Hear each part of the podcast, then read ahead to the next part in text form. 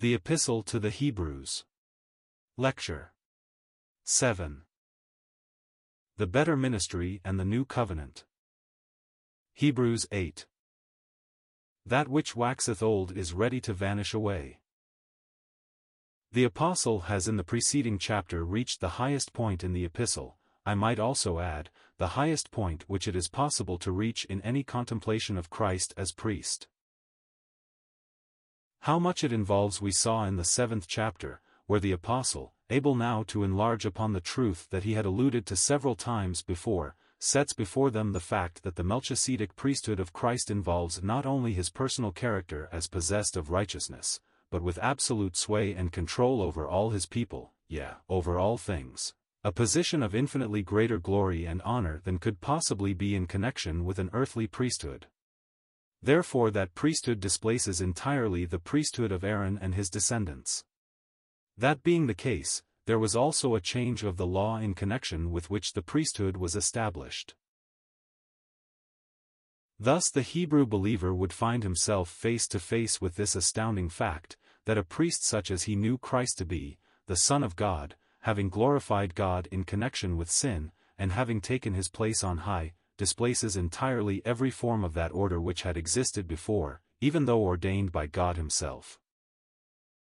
What an awakening for a genuine believer to enter fully into such a truth as this! He had been taught from childhood to revere the ordinances of the house of God and the temple in Jerusalem. His whole education had been a reverence for the Old Testament scriptures and all that they contained. What an astounding thought, when that very word showed him a priesthood foretold by God himself in the very time when the other priesthood was still going on, a priesthood which was to displace and change absolutely, must displace, the very thing which he had been taught to revere and to regard as the perpetual ordinance of God. No wonder there was a temptation to hold fast to the Jewish forms and rituals.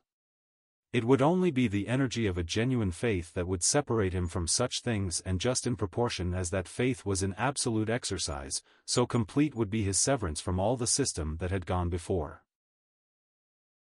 The truth culminates in this way. The Apostle had not spoken of this before, but here he distinctly brings out the fact that is emphasized so clearly later on in our epistle, that Judaism and Christianity were mutually exclusive, that you could not have both, that you had to give up the one or the other, and if one was tempted to give up Christ for Judaism, it was an absolute renunciation, and a hopeless one, as we have been seeing. On the other hand, if he was to hold fast to Christ, it involved of very necessity a giving up of the law and the priesthood and all connected with it under Judaism. Now of the things of which we are speaking, this is the main point: we have such an one, high priest, who hath taken his seat on the right hand of the throne of the Majesty in the heavens, a minister of the holy places, and of the true tabernacle, which the Lord hath pitched and not man. For every high priest is constituted for the offering both of gifts and sacrifices, wherefore it is of necessity that this one also should have something which he may offer. If then, indeed, he were on earth, he would not even be a priest, seeing that there are those who offer the gifts according to the law, who serve the representation and shadow of heavenly things, according as Moses was oracularly told when about to make the tabernacle, for, see, saith he, that thou make all things according to the pattern which hath been shown thee in the mount, but now hath he obtained a more excellent ministry, by so much as he is the mediator of a better covenant, which is established upon better promises. Now that is connected with the main point, as the word is here, not merely that it is summarized thus, that we have such a high priest. Such suggests the wondrous dignity of his person, his finished work, his glory, his sympathy, what we have been dwelling upon in the past chapters. Such a high priest as that, we have, one suited to us. He has offered his sacrifice, finished it once for all, and now has entered into the presence of God. Notice, also, the expression, blessed one it is, that he is seated on the right hand of the throne of the Majesty in the heavens. That word, seated, suggests a voluntary act. He has taken his seat as one who had the right to do it. It would suggest what you have in John's Gospel as to our Lord's resurrection, where he says as to his human life, "No man taketh it from me, I have power to lay it down, and I have power to take it again. While his resurrection is in one connection spoken of as, by the glory of the Father, that is, God's glory was active in raising him from the dead, in others it is spoken of as his own voluntary act. He was not merely raised from the dead as though by a power external to himself, but he rose as one who had right and power to do so, and over whom death had no authority, and who could not be held under its power. Having, therefore, accomplished his work, having glorified God, there is nothing to hinder his taking his seat. Yea, God himself, his very glory, his character, demand that the one who fully magnified his righteousness on Calvary should have his place in the highest heavens. How perfectly satisfied, yea, glorified, is God that he has placed the very person, from whom he turned, forsaking him in righteous judgment when he hung, as our substitute, upon the cross, placed him now at his own right hand in the heavens. These words suggest the absolute approval of what has been done. The right hand is the place of honor and of power, the place also which was the token of satisfaction and delight. There is no place in the heaven of heavens higher than the throne of God which is now occupied by our priest. He sits there as one who has title, with all things beneath his feet, and swaying the scepter over all things. Such is Christ. And as you think of him in this glory, it is impossible to have a single disloyal thought as to the glory of his person or the value of his work, or the wondrous dignity of the place he occupies. What creature would dare draw near into the presence of a holy God like this? Here is one who has right and title to take his place at the right hand of that majesty, equal with it all, as we sometimes sing, who without usurpation could lay claim to heaven's eternal throne. So that is the high priest, and there is the place which he occupies, that is what the apostle emphasizes. It is the sum, the acme of all that has been before us in the first 7 chapters. But now we have his service in that position, a minister of the sanctuary, and of the true tabernacle, which the Lord pitched, and not man. A minister not in the sense of making atonement, for though the earthly priests offered sacrifices day by day, our blessed Lord offered one sacrifice, and no more remains to be offered. His ministering in the heavenly sanctuary is not for purposes of sacrifice. So far as our redemption is concerned, he has taken his seat, not a single stroke can be added to that finished work which he accomplished on Calvary.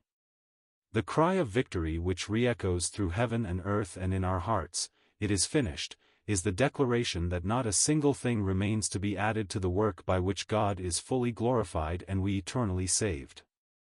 Under the Levitical ordinances the sacrifice was slain outside, and its blood brought into the sanctuary and sprinkled upon the mercy seat. The work was done and finished outside. The witness of its acceptance was brought within. When one is seated, in that sense he has nothing to do, no need for activity on his part. And I would say to any unestablished soul, if you still feel there is something for you to do in connection with your salvation, you are ignoring, or forgetting, the fact that our priest is seated. What rest of conscience, what perfect peace of heart, that gives when it is seen fully. Our priest has taken his seat, and we in faith may also take our seats, never raising our hands to do another stroke of work for our salvation. If your toiling means that you are seeking to add one iota to the finished work of Christ, fold your hands, if you are truly a believer, until you are called into glory, and your title remains just as good, yea, better, for what an insult it is to the blood of Christ that you should be seeking to add your merits, your feelings, your attainments, to the value of that which has already enabled God to place him on the throne. I dwell upon this because I am persuaded that in the bottom of many hearts there lurks a vestige of self-righteousness which would intrude, upon every possible occasion, its own works into the place which the blood of Christ alone can fill. I am perfectly aware that there is a place for works in the believer, a place for all our toil. We may work for the remainder of our lives, and can never do enough for him who has done everything for us, but so far as our redemption is concerned, we are at rest where he is at rest, the very throne of God is the place for us to rest as regards our salvation. Beloved, when God himself is at rest, when Christ himself is at rest, what is your poor heart, that it should still have the slightest flutter of unbelief or uncertainty with regard to that glorious work which he has completed once and forever. Now, that being permanently settled, and unless it is, there can be no genuine growth, no real joy, no true activity for Christ. We have next his priestly ministry in the sanctuary, which still goes on. We know he is in eternal activity with regard to his people's needs here and the glory of God in connection with those needs. As to the character of that work, it is not dwelt upon here except to say he is a minister, and one who serves in the sanctuary. The sanctuary is the holy place, where God manifests himself. This will come out in our later chapters, and we do not dwell upon it here except to call your attention to the fact that a tabernacle is spoken of here, the one in which he serves, as the true tabernacle in distinction from the earthly type. It is one which the Lord pitched and not man. You remember, when Moses was called up to Sinai, that God showed him the pattern of the tabernacle. He gave him a view, very likely, of all the glories of his court in such a way that Moses could reproduce it in the tabernacle, which would thus be a model of the sanctuary of God himself. In fact, that is what we are told here, which things serve unto the example and shadow of heavenly things. They were the example of the way of access into the presence of God. They were also the shadow of heavenly things, as Moses was admonished of God, for, "See," said he, "that thou make all things according to the pattern showed thee in the mount." The tabernacle, then, in the wilderness, was the figure of the way of access to God. The outer court represented the earth, and the first sanctuary, or the holy place, answering to heaven, the holiest of all, corresponding to the heaven of heavens, the very presence of God himself, where his throne was. The tabernacle was a pattern, but the true tabernacle, which God pitched and not man, is his whole universe, which is linked with his throne where he himself abides in all his glory. Our blessed Lord is a minister in connection with that. He brings together, as you might say, the outermost parts of the court, this earth and the created universe, into close connection with the very throne of God, and we who occupy a place in this wilderness world are really in the outskirts, in the outermost precincts of that tabernacle of divine glory. We are ministered to by him who has access into the innermost presence of that glory. He there maintains a people in relation with himself. He keeps us in the enjoyment of communion, he sustains and upholds us through all the trials of the way, and his presence there is a pledge that we too belong there, in one sense can enter there, and that we shall soon be called up there into the enjoyment of that into which he himself has entered. Let us now for a moment connect this with, "The Word was made flesh, and dwelt," literally, tabernacled, among us, John 1 verse 14. The tabernacle was also a figure of the person of Christ. Those of you who are familiar with it remember that the curtains, which were the tabernacle proper, were the type of Christ in his varied characteristics. The fine white linen typified his perfect humanity, in the blue you see him in his heavenly character, in the purple, his royal character, in the scarlet, as having worldwide dominion. Thus you have in the curtains of the tabernacle and in the veils the witness of the humanity of Christ.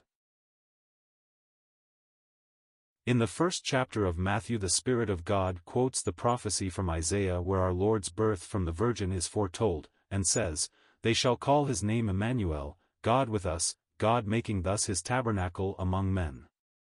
But, as John tells us, the Word became flesh, and tabernacled among us, and so Joseph, in giving the name to the blessed one who was born, does not call him Emmanuel, but Jesus. How beautifully that reminds us of the object for which he came, and the basis upon which he abode as God's representative amongst men here. Jesus, Savior, is his name. That, too, is the witness that it was God with us, Emmanuel. Going back to John's Gospel, when it is declared, "The Word was made flesh, and tabernacled among us," faith adds at once, "We beheld his glory, the glory as of the only begotten of the Father, full of grace and truth." The covering of the tabernacle that I have referred to was one that could only be seen when one went inside. There these splendors were unfolded in their order, proportion, and beauty. But the outward covering which greeted the eye of the stranger as he drew near to the camp of Israel was the dull, unattractive covering of seal, or badger skins. In other words, as faith says, confessing its previous rejection of Christ, we saw no beauty in him, that we should desire him. There was no attractiveness for the natural man, no beauty in Christ save when faith saw him. Looking at Christ outwardly, men said, "Can there any good thing come out of Nazareth? Search and look, for out of Galilee ariseth no prophet. Is not this the carpenter, the son of Mary, the brother of James and Joses, and of Judah and Simon? And are not his sisters here with us?" And they were offended in him. Yes, even members of his own house did not believe in him. This is like the outside of the tabernacle, sad witness of how men have no eye for that which glorifies God, for I need hardly say how perfectly Christ glorified God in the most casual acts of his daily life, and his holy isolation, which kept him from contamination with this world, ever spoke with delight to God.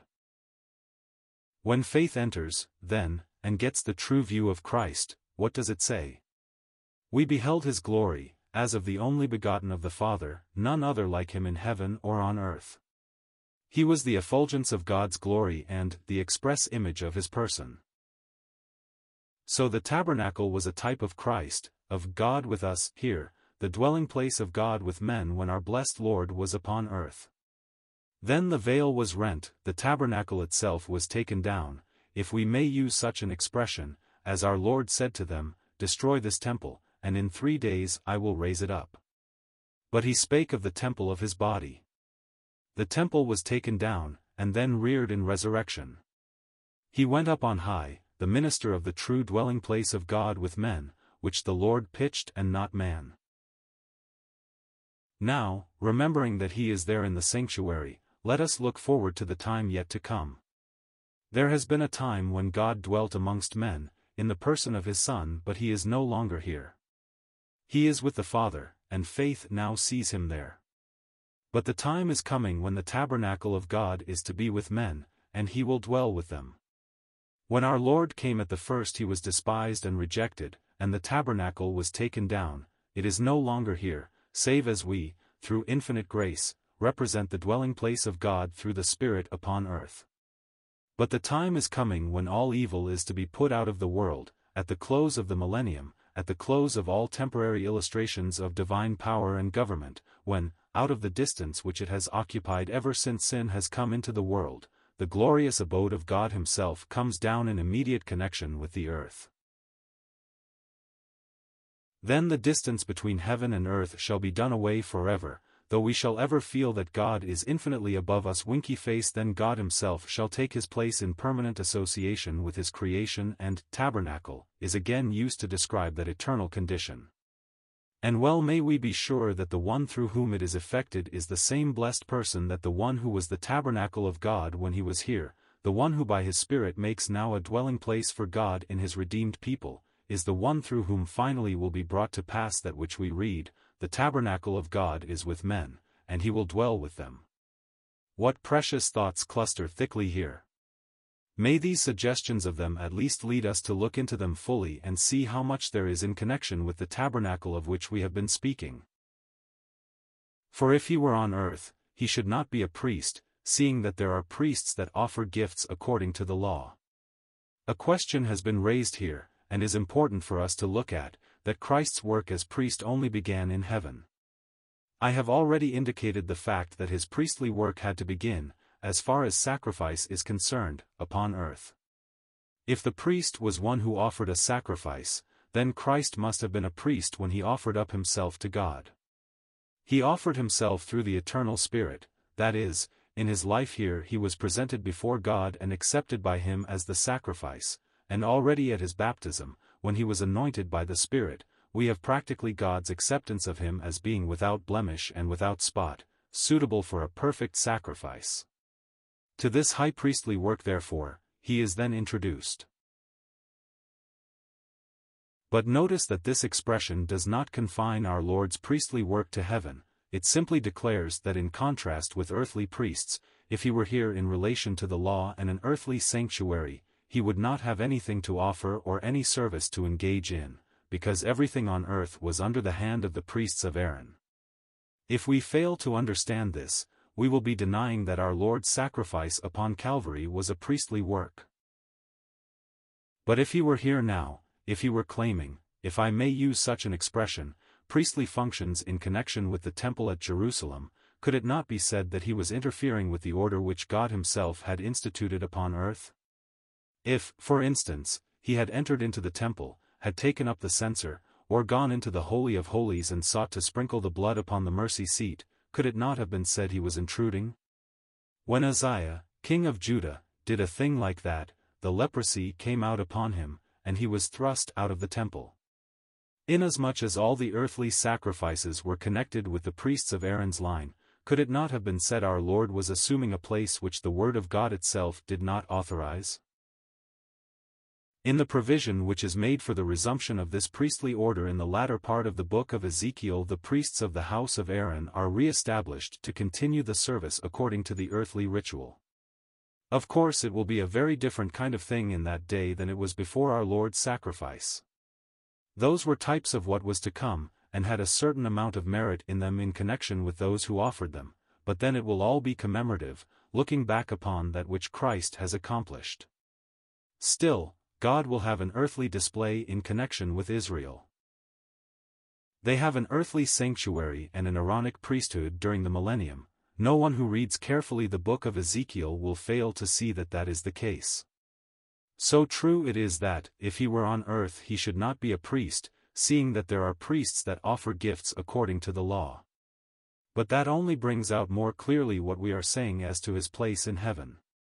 His sacrificial work upon earth was in view of heaven.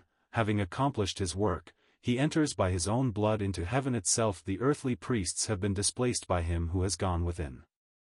We too are now priests, though upon earth, but in no earthly sanctuary.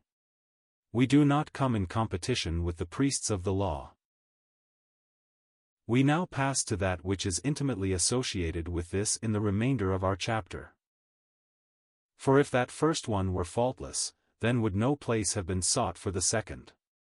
For finding fault, he saith unto them, Behold, days come, saith the Lord, that I will perfect a new covenant as regards the house of Israel and as regards the house of Judah, not according to the covenant which I made with their fathers in the day that I took them by the hand to lead them out of the land of Egypt, because they did not continue in my covenant, and I did not regard them, saith the Lord. Because this is the covenant that I will make unto the house of Israel after those days, saith the Lord, I will put my laws into their mind, and will write them also upon their hearts, and I will be God to them, and they shall be my people. And they shall not teach each one his fellow citizen and each one his brother, saying, Know the Lord, because all shall inwardly know me, from him that is little unto him that is great among them. Because I will be merciful to their unrighteousnesses and their sins and their lawlessnesses I will remember no more. In that he saith, A new covenant, he hath made the first old. But that which is ancient and groweth old is near to disappearing.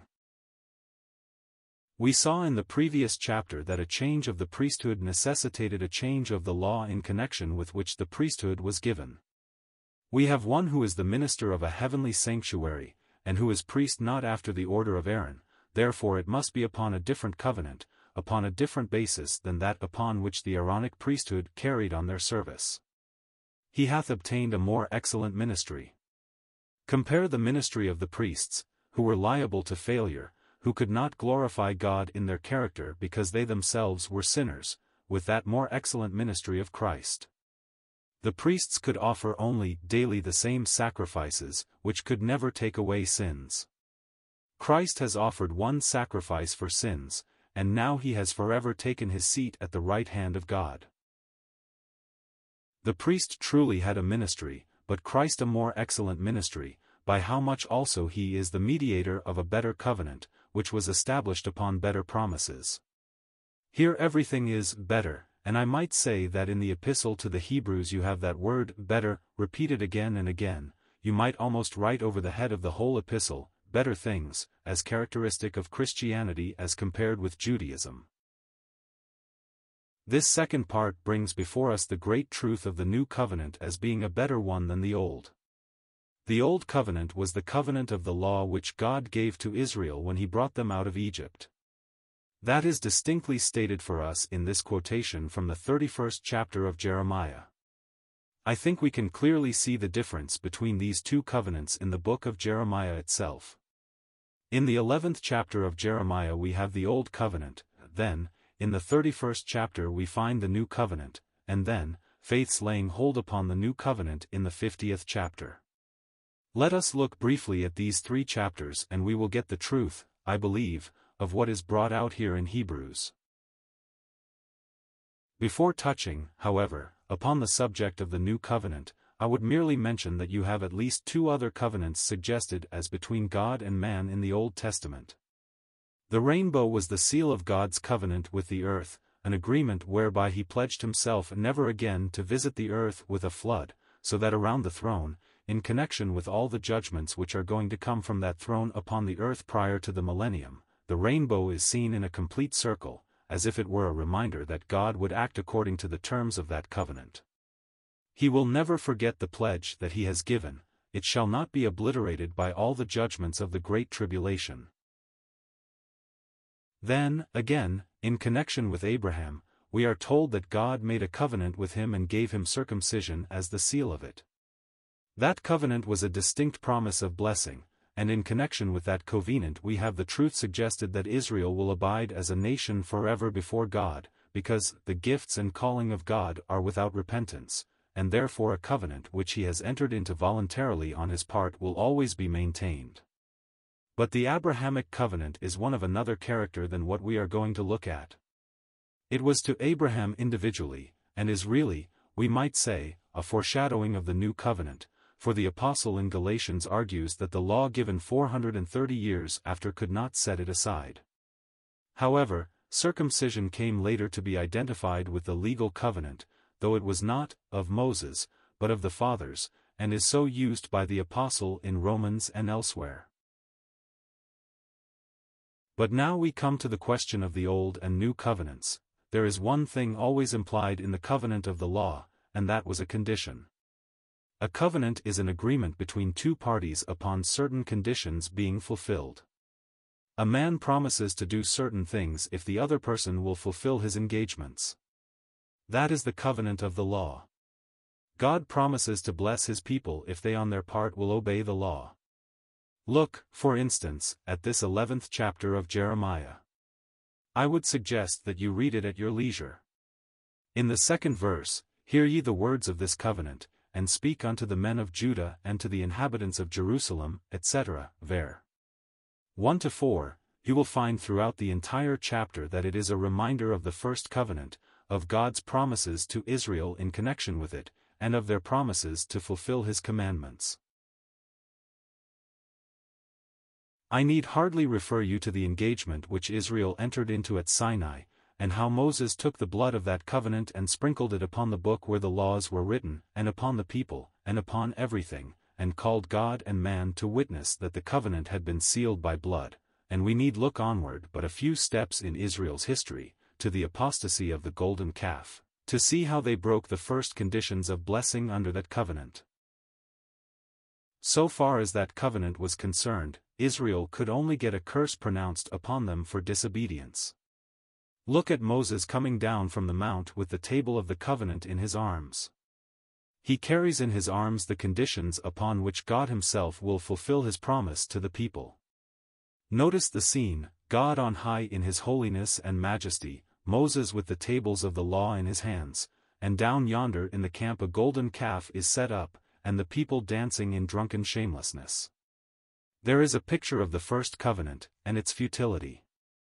There you have God's holiness and man's sin, and here, in the arms of the lawgiver, the witness of that perfect law which could only bring a curse upon them. What does Moses do? If he goes into that apostate camp with the tables of the covenant in his hands, it can only mean the judgments of Sinai to be visited immediately upon the apostate people.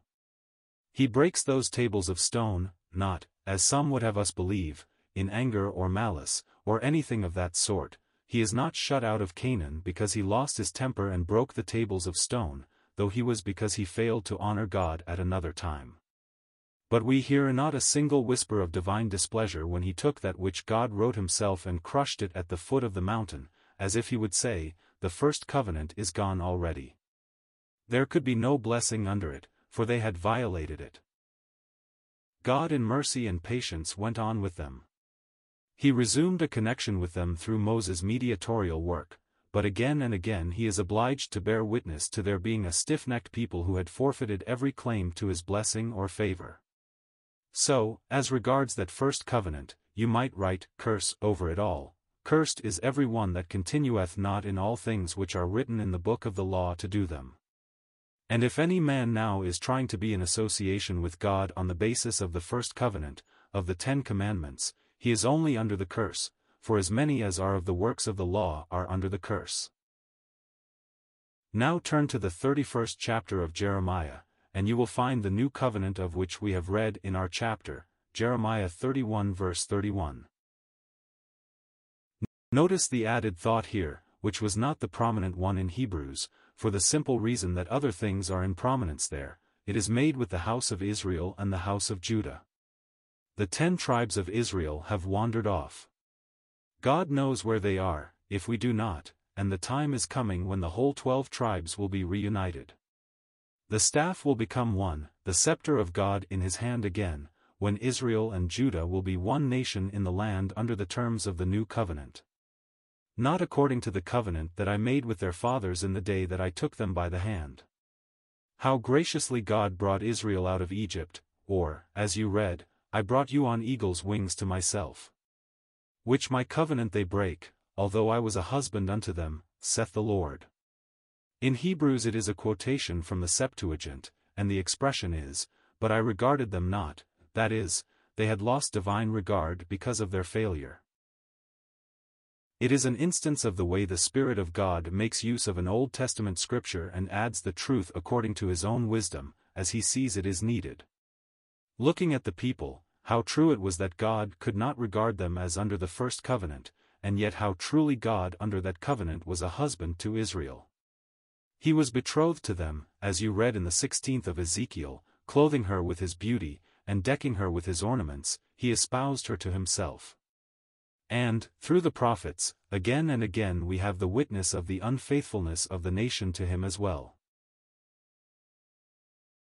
Now, reading further, but this is the covenant that I will make with the house of Israel after those days, saith the Lord, I will put my law in their inward parts, not write it on stone now, but, I will write it in their hearts, and I will be their God, and they shall be my people.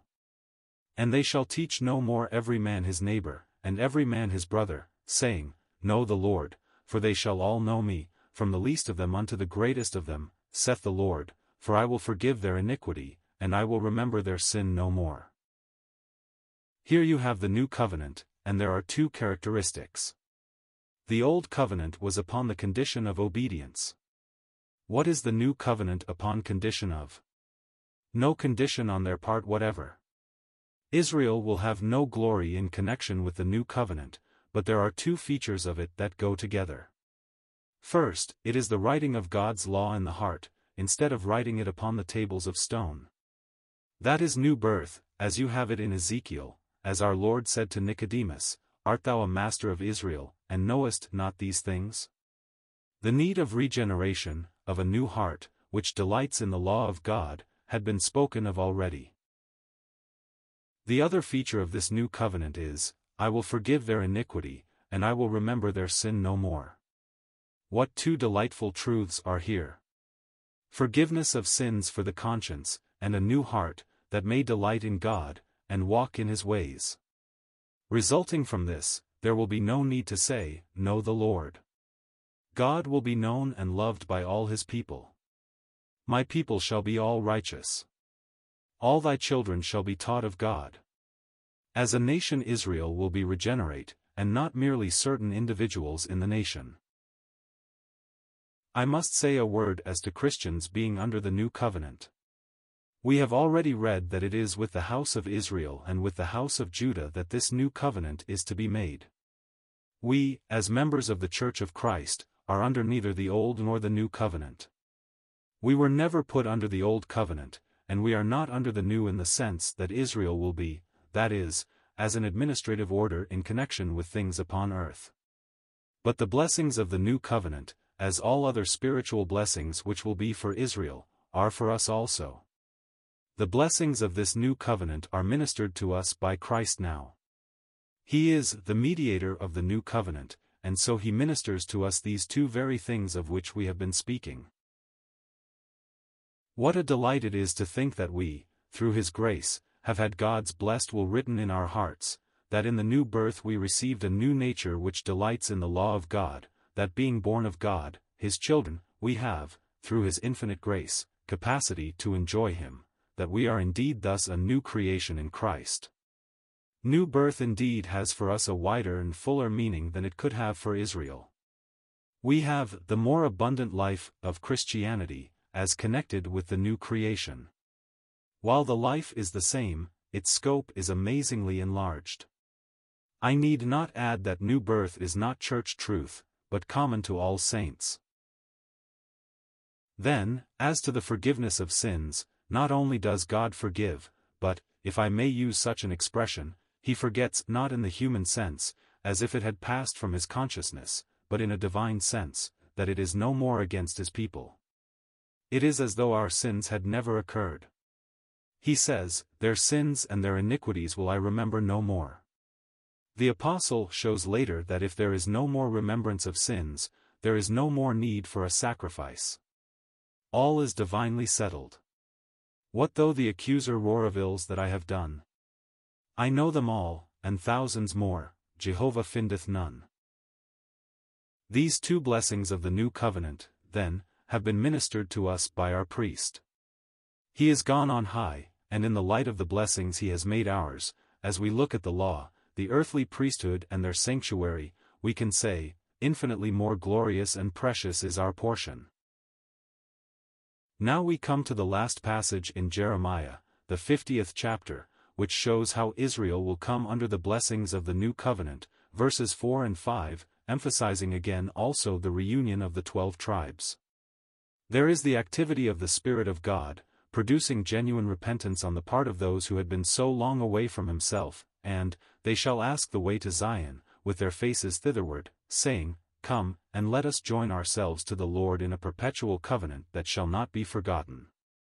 My people have been lost sheep, their shepherds have caused them to go astray, they have turned them away on the mountains, they have forgotten their resting place."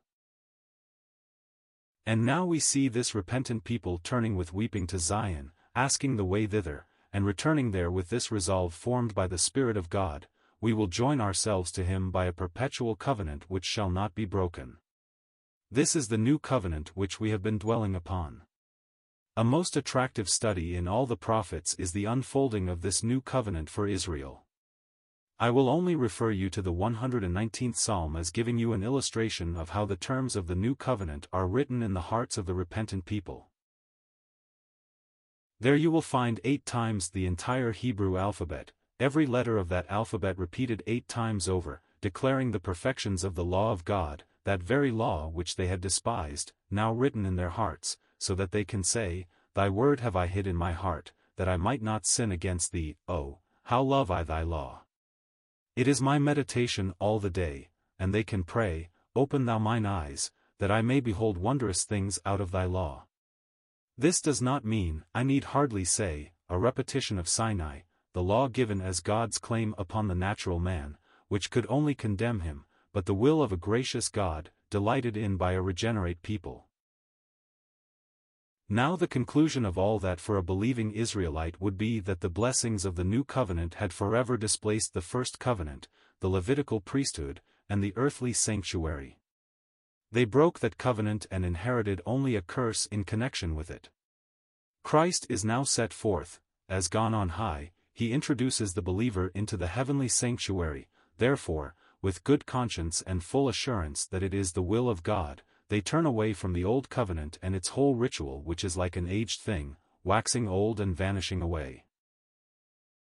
How good to realize that we have turned from all that which had to do with the flesh, and how good to know that the time is coming for Israel when they too shall rejoice under the blessings of the new covenant.